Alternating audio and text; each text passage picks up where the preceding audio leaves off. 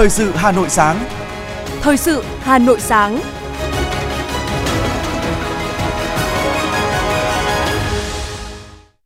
Kính chào quý vị và các bạn. Mời quý vị và các bạn theo dõi chương trình Thời sự sáng nay, thứ năm ngày 23 tháng 2 năm 2023. Chương trình có những nội dung chính sau đây. Thủ tướng Chính phủ Phạm Minh Chính tiếp Bí thư tỉnh ủy Hải Nam Trung Quốc. Vi phạm điều đảng viên không được làm, Thứ trưởng Bộ Xây dựng Bùi Hồng Minh bị xem xét kỷ luật. Lượng người đến làm thủ tục xin cấp đổi giấy phép lái xe ở Hà Nội tăng đột biến. Phần tin thế giới có những sự kiện nổi bật, họp báo chung giữa Ngoại trưởng Indonesia Retno Marsudi và người đồng cấp Trung Quốc Tần Cương. Nga thông qua dự luật về việc đình chỉ hiệp ước hạn chế vũ khí tấn công chiến lược. Sau đây là nội dung chi tiết. Thưa quý vị và các bạn, chiều tối hôm qua, Thủ tướng Phạm Minh Chính đã tiếp đồng chí Thẩm Hiểu Minh, Bí thư tỉnh ủy Hàn Hải Nam, Trung Quốc, đang có chuyến thăm Việt Nam. Trong không khí hữu nghị, tin cậy và cởi mở, Thủ tướng Phạm Minh Chính bày tỏ vui mừng trước đà phát triển tốt đẹp của quan hệ giữa hai đảng, hai nước thời gian qua, đề nghị hai bên triển khai tích cực, hiệu quả nhận thức chung cấp cao đạt được trong chuyến thăm chính thức Trung Quốc rất thành công của Tổng Bí thư Nguyễn Phú Trọng vào tháng 10 năm 2022. Thủ tướng khẳng định Việt Nam luôn coi trọng và thúc đẩy quan hệ đối tác hợp tác chiến lược toàn diện Việt Nam Trung Quốc. Thủ tướng đề nghị hai bên tăng cường giao lưu cấp cao và các cấp, thúc đẩy hợp tác trên các lĩnh vực ngày càng thực chất, hiệu quả, trong đó có kinh tế, thương mại, đầu tư, phấn đấu cân bằng cán cân thương mại, tăng cường giao lưu nhân dân, khôi phục hợp tác du lịch, cùng duy trì hòa bình, ổn định ở Biển Đông theo luật pháp quốc tế, trong đó có UNCLOS 1982 Bí thư tỉnh ủy Hải Nam Thần Hiểu Minh chúc mừng những thành tiệu to lớn mà Việt Nam đạt được trong công cuộc đổi mới và phát triển kinh tế xã hội, khẳng định Hải Nam coi trọng và mong muốn tăng cường hợp tác chặt chẽ với các bộ ngành địa phương Việt Nam để triển khai thực hiện hiệu quả nhận thức chung cấp cao trong chuyến thăm Trung Quốc của Tổng Bí thư Nguyễn Phú Trọng cũng như các ý kiến định hướng của Thủ tướng Phạm Minh Chính. Hải Nam sẽ sớm khôi phục các chuyến bay và tuyến du lịch biển đến Việt Nam, tăng cường nhập khẩu nông sản Việt Nam theo đề nghị của Thủ tướng.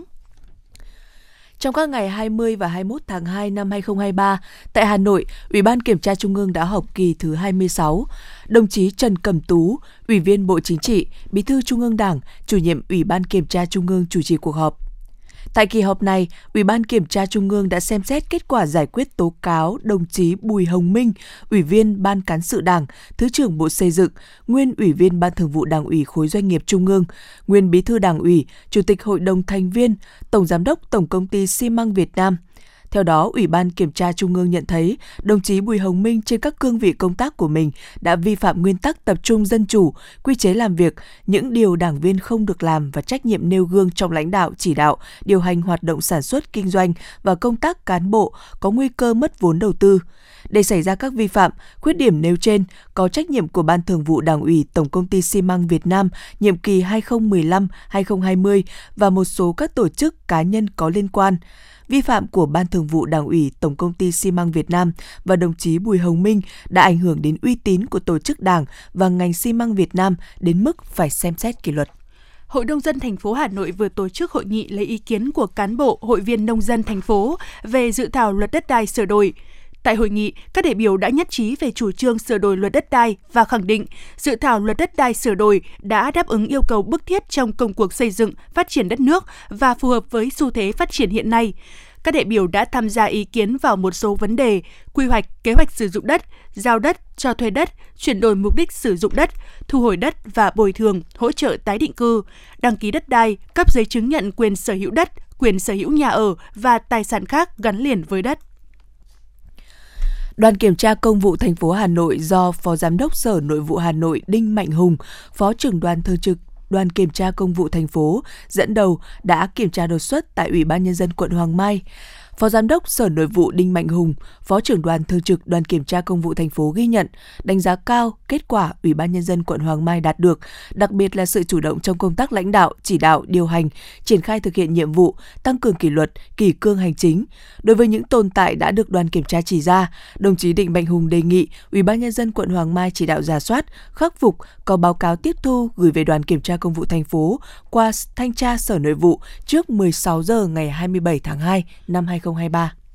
Ủy ban nhân dân thành phố vừa ban hành văn bản về tăng cường việc tiếp nhận và xử lý các phản ánh kiến nghị trên hệ thống tiếp nhận và xử lý phản ánh kiến nghị của Cổng Dịch vụ Công Quốc gia. Ủy ban nhân dân thành phố yêu cầu các sở ban ngành và Ủy ban nhân dân các quận huyện thị xã bố trí cán bộ công chức có năng lực trách nhiệm làm công tác giải quyết, trả lời phản ánh, kiến nghị theo quy định chỉ đạo quán triệt và tổ chức thực hiện việc tiếp nhận và xử lý các phản ánh kịp thời, nhanh chóng theo đúng các quy định hiện hành tuân thủ đúng quy trình, thời hạn tiếp nhận, xử lý, cập nhật, đăng tải kết quả xử lý, phản ánh kiến nghị theo quy định. Ủy ban nhân dân thành phố cũng yêu cầu tăng cường công tác thông tin, truyền thông và các biện pháp hướng dẫn người dân truy cập cổng dịch vụ công quốc gia, các kênh thông tin theo quy định, đặc biệt qua ứng dụng Zalo để gửi tra cứu tình hình, kết quả trả lời phản ánh kiến nghị.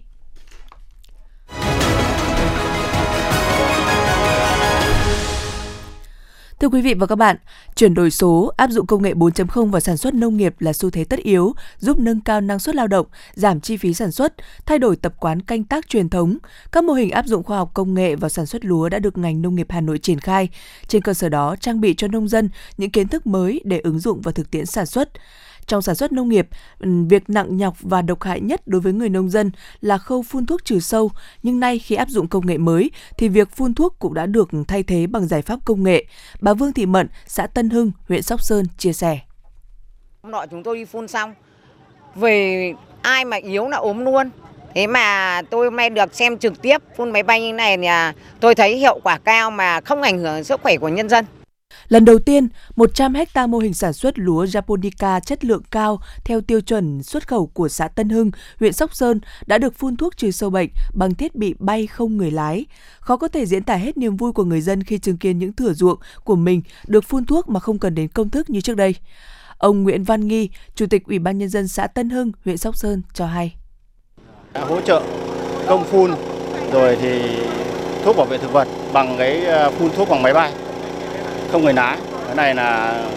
đã đem lại cái hiệu quả mà đỡ cái sức ờ, lao động của nhân dân tại Hợp tác xã Nông nghiệp hữu cơ Nam Phương Tiến, huyện Trương Mỹ. Việc đưa công nghệ 4.0 vào quản lý giám sát vùng sản xuất được triển khai trên quy mô 20 ha. Camera được lắp đặt trên cánh đồng. Tất cả những thông tin về ngày xuống giống, bón phân, chăm sóc đều được ghi chép đầy đủ thông qua nhật ký điện tử EGAP. Quy trình sản xuất lúa hữu cơ được camera ghi lại và lưu trữ theo thời gian thực về toàn bộ chuỗi sản xuất. Người tiêu dùng có thể kiểm chứng qua trích xuất hình ảnh từ camera. Việc áp dụng công nghệ 4.0 vào sản xuất lúa đã được ngành nông nghiệp Hà Nội triển khai trên diện tích khoảng 900 ha. Đây là diện tích đã được quy hoạch gọn vùng gọn thừa, thuận lợi cho việc áp dụng khoa học kỹ thuật. Ông Đỗ Văn Kiên, Giám đốc Hợp tác xã Nông nghiệp huyện Tam Hưng, huyện Thành Oai nói. À, họp bàn với các à, ban à, lãnh đạo thôn và các hộ tham gia các cái mô hình sản xuất này là phải quy hoạch các cái vòng vùng sản xuất tập trung là quy mô lớn để đưa vào cái công nghệ 4.0 vào cái sản xuất nông nghiệp. Thì để ứng dụng cái cái cái công nghệ 4.0 này vào công tác phòng trừ sâu bệnh thì để nó nó, nó mới hiệu quả được. Còn nếu mà uh, chúng ta sản xuất quy mô nhỏ lẻ thì chắc chắn là cái công nghệ 4.0 vào nó rất là khó khăn. Tuy nhiên, việc áp dụng công nghệ 4.0 vào sản xuất lúa hiện nay mới chủ yếu được thực hiện tại các mô hình. Theo đánh giá của các nhà quản lý, thì sản xuất nông nghiệp nhỏ lẻ, may mún đang là một khó khăn cho việc áp dụng công nghệ cũng như nhân rộng mô hình. Ông Tạ Văn Tường, Phó Giám đốc Sở Nông nghiệp và Phát triển Nông thôn Hà Nội cho biết. Xác định quy hoạch cái vùng sản xuất nông nghiệp tập trung để ờ, tạo ra những cánh đồng lớn và trên cơ sở phát triển nông nghiệp ổn định bền vững thì chúng ta sẽ thu hút được những người dân hiện nay đã có cái ờ, chuyển đổi nghề nghiệp rồi mà vẫn còn giữ lại đất để chờ dự án ờ, ờ, đền bù ấy, thì chúng ta sẽ ờ, chuyển hướng họ sẽ góp đất và cho thuê đất và hợp tác xã sẽ uh, có được những cái cánh đồng lớn mà liền liền khoảnh để ứng dụng cơ giới hóa, uh, phát huy đưa các công nghệ vào. Hiện nay, ngành nông nghiệp Hà Nội đang đẩy mạnh phát triển các vùng sản xuất lúa Japonica và lúa chất lượng cao hàng hóa tiêu chuẩn xuất khẩu theo quyết định 5342 của Ủy ban Nhân dân thành phố. Trong quá trình triển khai, việc xây dựng những cánh đồng mẫu lớn, vùng sản xuất tập trung được thực hiện. Trên cơ sở đó sẽ đưa các tiến bộ khoa học, kỹ thuật vào sản xuất.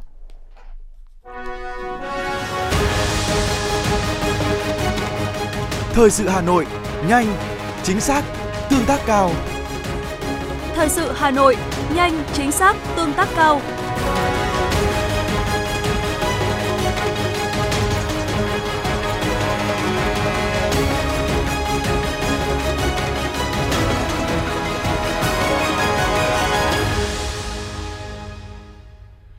Thưa quý vị và các bạn, để kịp thời khắc phục ngay các tồn tại, hạn chế, góp phần nâng cao hiệu quả công tác quản lý nhà nước về phòng cháy, chữa cháy và cứu nạn cứu hộ trên địa bàn thành phố, trong thời gian tới, Ủy ban nhân dân thành phố yêu cầu thủ trưởng các sở, ban ngành thành phố, Ủy ban nhân dân các quận, huyện, thị xã phải xác định rõ vị trí, tầm quan trọng của công tác phòng cháy, chữa cháy và cứu nạn cứu hộ. Coi đây là nhiệm vụ quan trọng, thường xuyên, huy động sức mạnh tổng hợp của cả hệ thống chính trị và toàn dân tham gia triển khai thực hiện.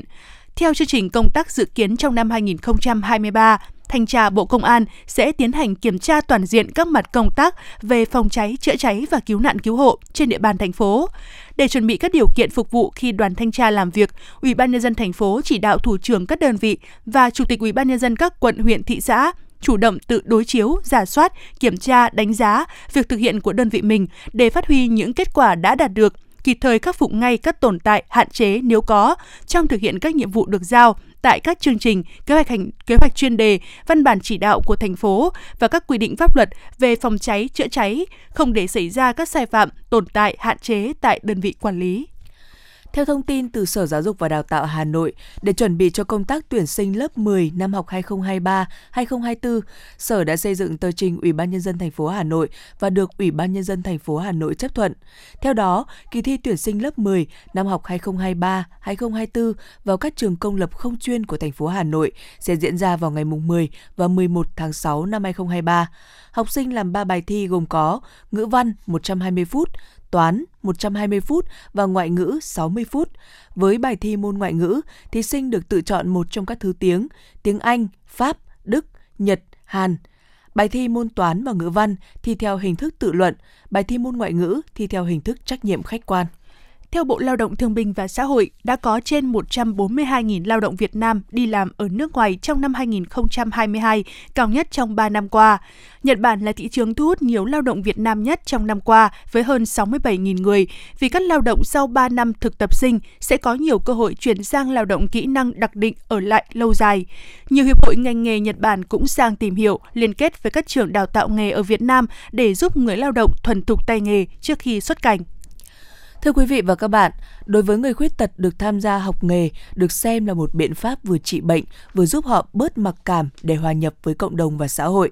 Trong đó có nhiều doanh nghiệp đã hướng đến sự hỗ trợ bền vững, lâu dài đầu ra cho các sản phẩm. Hàng ngày sau mỗi buổi học giáo dục hòa nhập, những em học sinh của Trung tâm Phục hồi chức năng người khuyết tật Thụy An lại được tham gia các lớp học nghề do giáo viên ở đây hướng dẫn. Những nghề được dạy thường mang tính chất nhẹ nhàng, phù hợp với trẻ khiếm thính và thiểu năng trí tuệ – Hoạt động này vừa mang lại niềm vui, vừa giúp các em có cơ hội hòa nhập cộng đồng. Học sinh Lê Văn Đình và cô Đoàn Thị Thu Hương, giáo viên Trung tâm Phục hồi chức năng người khuyết tật Thụy An cho biết. Em ở đây thì được đi tập và phục hồi bản thân, rồi còn được học thêm nghề và giúp mình trưởng thành hơn. Sau này về hòa nhập với cộng đồng thì em có cái nghề trong tay, tự kiếm tự chăm sóc bản thân mình. Tôi cũng phải lựa chọn một số cái nghề mà có khả năng là ờ, các em có thể học được và khi ờ, đã phục hồi chức năng ở trong này giờ học nghề xong rồi thì các em uh, trở về cộng đồng hòa nhập với cộng đồng thì các em có thể là uh, tận những cái việc mà học nghề ở đây thì các em có thể là tự kiếm sống được cho bản thân mình. Với mô hình vừa phục hồi chức năng, giáo dục đặc biệt và hòa nhập sẽ giúp các em khuyết tật có kiến thức văn hóa, có kỹ năng sống để hòa nhập cộng đồng. Bên cạnh đó, trung tâm còn đặc biệt chú trọng đến công tác hướng nghiệp dạy nghề. Hiện nay, trung tâm đang duy trì các nghề như may, thêu, đan, handmade, tin học, hòa lụa, sản xuất hương thơm, sản xuất tranh đá quý, tranh bút lửa, vân vân với gần 100 em khuyết tật tham gia. Các sản phẩm thủ công do các em làm ra đạt kỹ, mỹ thuật và đã tham gia trưng bày tại các hội trợ triển lãm được thị trường chấp nhận và tiêu thụ tốt. Đây là cơ hội để người khuyết tật tự lập cuộc sống sau khi hòa nhập cộng đồng. Cùng với đó, trung tâm hỗ trợ đào tạo, bố trí việc làm cho người khuyết tật hiệu quả. Tùy vào năng khiếu, điều kiện sức khỏe mà các thầy, cô định hướng nghề nghiệp cho các em. Suốt nhiều năm qua, không ít học sinh của trung tâm đã trưởng thành, có việc làm, thu nhập để tự tin hòa nhập cộng đồng. Ông Trần Văn Lý, công tác tại Trung tâm Phục hồi chức năng người khuyết tật Thụy An cho biết. Theo Tổ chức Y tế Thế giới thì phục hồi chức năng toàn diện bao gồm là phục hồi chức năng về thể chất, ừ, phù hợp chức năng về tinh thần xã hội và phù hợp chức năng nghề nghiệp.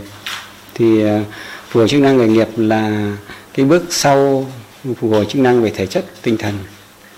Kết hợp với công tác xã hội và sau khi mà à, phục hồi chức năng về thể chất, tinh thần xong thì à, nó được có thể kết hợp với phục hồi chức năng về nghề nghiệp đối với những cháu mà đã lớn tuổi, đến tuổi trưởng thành. Thì tùy theo từng khả năng của từng cháu thì à, giúp các cháu có thể hướng nghiệp và dạy nghề cho các cháu thì à, muốn vậy thì có phải có cái nhiều ngành nghề cho các cháu lựa chọn thì à, à trung tâm đã đi à, tìm tòi học hỏi và à, đã đưa à, 8 nghề đang là nghề thủ công mỹ nghệ ở Việt Nam có khả năng các cháu làm được để về dạy cho các cháu. Công tác hướng nghiệp, đào tạo nghề cho trẻ khuyết tật vận động thuận lợi hơn. Còn đối với trẻ khuyết nặng, trẻ chậm phát triển, trẻ tự kỷ thời gian qua đã được trung tâm hướng nghiệp và dạy nghề. Tuy nhiên, khó khăn lớn nhất là đầu ra cho các sản phẩm. Những sản phẩm do những em khuyết tật nặng làm thường không đẹp như những người bình thường hay năng suất lao động cũng không thể cao. Vì thế, việc cạnh tranh với các sản phẩm cùng loại rất khó. Để giải quyết bài toán đầu ra cho sản phẩm, thời gian qua, trung tâm đã liên kết với công ty Lan Chi khởi động chương trình Lan Chi đồng hành cùng người khuyết tật. Theo đó, công ty sẽ chọn mua các sản phẩm sản xuất bởi trẻ khuyết tật từ Trung tâm Phục hồi chức năng người khuyết tật Thụy An. Những sản phẩm này sẽ được bày bán tại siêu thị Lan Chi hoàn toàn phi lợi nhuận. Đây sẽ là cách giúp các em khuyết tật yên tâm có được đầu ra ổn định cho sản phẩm. Ông Nguyễn Văn Tài, giám đốc siêu thị Lan Chi, Ba Vì cho biết À, để nhằm cải thiện cái đời sống vật chất cũng như tinh thần cho các cháu ở uh, trung tâm ờ, khuyết tật thì hệ thống siêu thị Lan Chi đã kết hợp cùng với lại trung tâm uh, khuyết bảo trợ người khuyết tật ở Thị An uh, thành lập một cái gian hàng để trưng bày và bày bán các sản phẩm mà do chính các cháu ở trong uh, trường khuyết tật làm ra uh, và với tiêu chí là để nhằm hỗ trợ cho các cháu thì uh, với gian hàng này chúng tôi đang thực hiện chương trình là bán hàng không lợi nhuận ạ. Hiện tại Đối với người khuyết tật được tham gia học nghề không chỉ giúp họ tìm thấy niềm vui mà còn có cơ hội tự nuôi sống bản thân, hòa nhập cộng đồng. Theo đó, bên cạnh sự hỗ trợ tích cực của cộng đồng, xã hội thì quan trọng là bản thân họ phải thật sự nỗ lực vượt lên chính mình.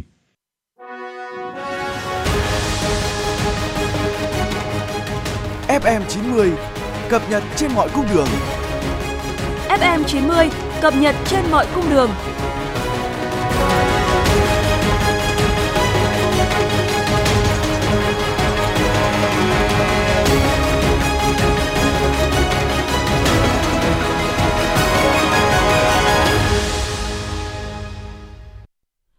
Tổng công ty Cảng hàng không Việt Nam ACV cho biết, thực hiện chỉ đạo của Cục Hàng không Việt Nam, Cảng hàng không quốc tế Cát Bi Hải Phòng, đơn vị trực thuộc ACV đã phối hợp với các đơn vị có liên quan tiến hành lắp đặt thiết bị, cài đặt phần mềm phục vụ công tác thử nghiệm hệ thống xác thực hành khách sử dụng thẻ căn cước công dân điện tử tại điểm kiểm tra an ninh hàng không đối với hành khách trên các chuyến bay nội địa. Cụ thể, ACV đã thiết lập hệ thống kết nối giữa cảng hàng không với cơ sở dữ liệu căn cước công dân của Bộ Công an để kiểm soát hành khách bay nội địa nhằm tăng cường độ chính xác, ngăn chặn, phát hiện kịp thời các trường hợp hành khách sử dụng giấy tờ giả để đi máy bay, sàng lọc các đối tượng bị cấm bay hoặc bắt buộc phải kiểm tra trực quan, kiểm tra trực quan hành lý ký gửi.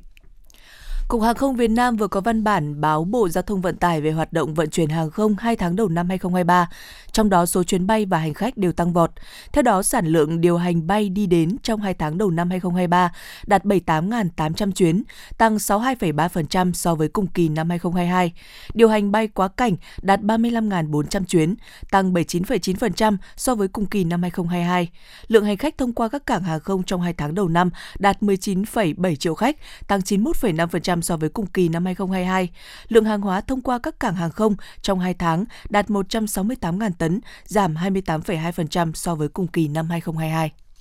Với mục tiêu nâng cao chất lượng đào tạo, sát hạch, cấp giấy phép lái xe, thời gian qua, cơ quan quản lý đã đưa ra nhiều giải pháp. Vậy thực chất, công tác đào tạo, sát hạch hiện nay ra sao? Những giải pháp mới liệu đã đủ ngăn chặn hành vi gian lận hay chưa?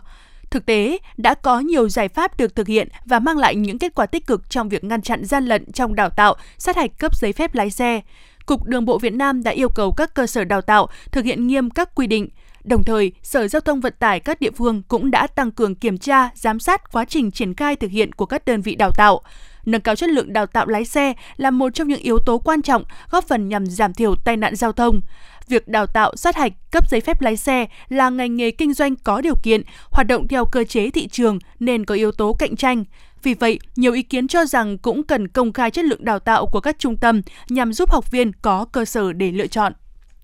Từ ngày 18 đến ngày 21 tháng 5 sẽ diễn ra Hội thi tuyên truyền lưu động Biển và Hải đảo Việt Nam do Bộ Văn hóa, Thể thao và Du lịch tổ chức với sự tham gia của đội tuyên truyền lưu động đại diện các tỉnh, thành phố trực thuộc Trung ương. Hội thi gồm 3 nội dung, diễu hành xe tuyên truyền, văn nghệ cổ động và triển lãm, tập trung ca ngợi Đảng Cộng sản Việt Nam, Chủ tịch Hồ Chí Minh, tình yêu quê hương đất nước, tinh thần quyết tâm bảo vệ biển và hải đảo Tổ quốc – theo đó, ở nội dung diễu hành xe tuyên truyền, các đội xe tuyên truyền trang trí cờ hoa áp phích khẩu hiệu. Nội dung triển lãm là sự kết hợp giữa hình thức cổ động trực quan với tuyên truyền miệng, thông qua các tư liệu, hình ảnh, hiện vật, tập trung để phản ánh các sự kiện, cuộc sống, lao động thường ngày của nhân dân địa phương. Trong năm 2023, Liên đoàn Siếc Việt Nam có kế hoạch dàn dựng, biểu diễn hàng chục những chương trình mới phục vụ khán giả. Trong đó chương trình gần nhất là Những cánh hồng bay nhân ngày quốc tế phụ nữ diễn ra vào ngày mùng 4, mùng 5 và ngày mùng 8 tháng 3 tại Giạp Siếc Trung ương số 6769 Trần Nhân Tông, quận Hai Bà Trưng, Hà Nội. Theo nghệ sĩ nhân dân Tống Toàn Thắng, chương trình Những cánh hồng bay 2023 có chủ đề Công chúa Siếc được tổ chức nhằm tôn vinh và ghi nhận những đóng góp to lớn cho nghệ thuật siếc của các nữ nghệ sĩ. Trong chương trình, các nữ nghệ sĩ siếc gặp gỡ, giao lưu, tỏa sáng trên sân khấu, công hiến cho khán giả những tiết mục đặc sắc.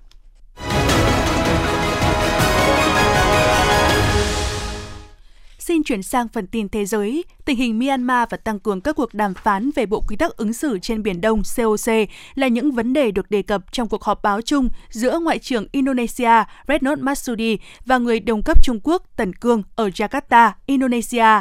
Về vấn đề Biển Đông, Bộ trưởng Ngoại giao Trung Quốc Tần Cương nhấn mạnh Trung Quốc và Indonesia sẽ hợp tác với các nước ASEAN khác để thực hiện đầy đủ và hiệu quả tuyên bố về ứng xử của các bên ở Biển Đông, đẩy nhanh tham vấn về bộ quy tắc ứng xử trên Biển Đông và cùng nhau duy trì hòa bình và ổn định ở Biển Đông.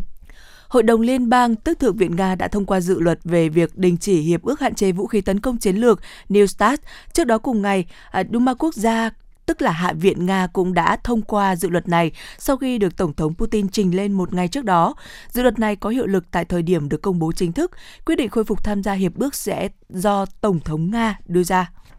Bộ Tư lệnh lực lượng liên quân của quân đội Ukraine cho biết quân đội Ukraine đã tiến hành các cuộc tập trận ở vùng loại trừ Chernobyl, lãnh thổ có bán kính 30 km xung quanh nhà máy điện hạt nhân Chernobyl. Cuộc tập trận nằm trong cuộc diễn tập chiến thuật đặc biệt có mật danh Oxymoron 2023 đang được tiến hành ở khu vực tác chiến phía bắc Ukraine. Tướng Shepi Nayev, tư lệnh lực lượng liên quân Ukraine, trực tiếp giám sát buổi huấn luyện. Ông cho biết mục đích của cuộc tập trận nhằm tăng cường khả năng phản ứng kịp thời với các hành động có thể xảy ra của kẻ thù. Ngân hàng Trung ương Malaysia mới đây tuyên bố nền kinh tế nước này sẽ không rơi vào suy thoái trong năm 2023, đồng thời công bố mức tăng trưởng mạnh hơn dự kiến của năm 2022 khi quốc gia Đông Nam Á này tìm được chỗ đứng vững chắc hơn để thoát khỏi cuộc khủng hoảng kinh tế do đại dịch COVID-19 gây ra trong những năm gần đây. Tuy nhiên, một số nhà phân một số nhà phân tích đang cảnh báo không nên quá lạc quan, lưu ý rằng nhu cầu trong nước vẫn im ắng và có những rủi ro đối với ngành công nghiệp điện tử quan trọng của Malaysia phát sinh từ việc sa thải công nhân và tâm lý chung về sự suy giảm giảm trong lĩnh vực công nghệ toàn cầu. Tân Hoa Xã đưa tin ít nhất 2 người thiệt mạng, 6 người bị thương và 53 người còn mất tích trong vụ sập mỏ khai thác than xảy ra ngày 22 tháng 2 ở thị trấn Minh A Lạp Thiện, phía bắc khu tự trị Nội Mông, Trung Quốc. Theo đài truyền hình nhà nước Trung Quốc CCTV, vụ việc xảy ra vào khoảng 13 giờ ngày 22 tháng 2 tại khu mỏ Lộ Thiên do công ty than Xinjing quản lý. Một vùng diện tích rộng đã bị sập, vùi lấp nhiều công nhân và phương tiện. Nhà khoa học của WHO Jeremy Farah, người sẽ đảm nhận chức trưởng nhóm các nhà khoa học của Tổ chức Y tế Thế giới, đã kêu gọi các chính phủ nên đầu tư bào chế một loại vaccine ngừa tất cả các chủng virus cúm đang tồn tại ở động vật. Theo ông Jeremy Farah, việc đầu tư bào chế loại vaccine trên như một chính sách dự phòng cho trường hợp bùng phát dịch ở người. Chính phủ Thái Lan thông báo nước này sẽ bắt đầu hạn chế nhập khẩu rác thải nhựa và tiến tới cấm hoàn toàn việc nhập rác thải nhựa vào năm 2025. Quyết định trên được nội các Thái Lan thông qua trong bối cảnh giới chức nước này đang tìm cách ngăn chặn cơn lũ rác nhựa từ các nước giàu nhập khẩu vào Thái Lan có thể gây ô nhiễm không khí và nguồn nước của Thái Lan, ảnh hưởng tới sức khỏe của người dân. Toyota Motor Corp, nhà sản xuất ô tô lớn nhất thế giới, sẽ chấp nhận toàn bộ yêu cầu của nghiệp đoàn về việc tăng lương và thanh toán tiền thưởng trong năm thứ ba liên tiếp. Nghiệp đoàn của Toyota nói rằng lần này họ đang hướng đến mức lương tăng cơ bản sẽ là mức cao nhất trong 20 năm qua và khoản tiền thưởng một lần tương đương 6,7 tháng lương. Theo kết quả nghiên cứu công bố ngày 21 tháng 2, tuần làm việc 4 ngày hiệu quả hơn so với mô hình truyền thống tuần làm việc 5 ngày đối với hầu hết nhân viên và các công ty tham gia thử nghiệm. Đây là một trong những lần thử nghiệm tuần làm việc 4 ngày có quy mô lớn nhất được tiến hành ở Anh và trên thế giới. Kết quả nghiên cứu cho thấy hơn 90% số công ty sẽ tiếp tục mô hình tuần làm việc rút ngắn này hoặc có kế hoạch làm như vậy. Chỉ 4% nói rằng sẽ không kéo dài mô hình này.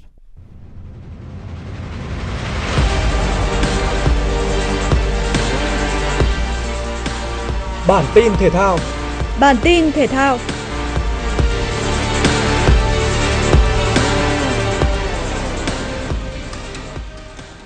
Tay vợt Lý Hoàng Nam vẫn chưa được tận hưởng niềm vui chiến thắng khi thất thủ trước Sumit Nagan trong trận đấu vòng 1 giải quần vợt Bengaluru Open. Tỷ số chung cuộc sau 3 set lần lượt là 6-7, 7-5 và 4-6. Với kết quả này, Lý Hoàng Nam đã bị loại và chưa thể kiếm được điểm ATP nào trong hai giải đấu tại Ấn Độ.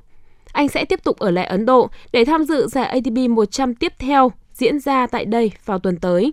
Ngày thi đấu đầu tiên giải golf chuyên nghiệp Lesut Challenger 2023 chứng kiến màn đọ tài hấp dẫn giữa những gương mặt trẻ nổi bật như Nguyễn Anh Minh, Lê Khánh Hưng, Trần Lam, cạnh tranh cùng các vận động viên giàu kinh nghiệm như Trần Lê Duy Nhất hay Joe Choice. Trung cuộc, tay gôn Lê Khánh Hưng tạm giành vị trí dẫn đầu với 3 gậy âm.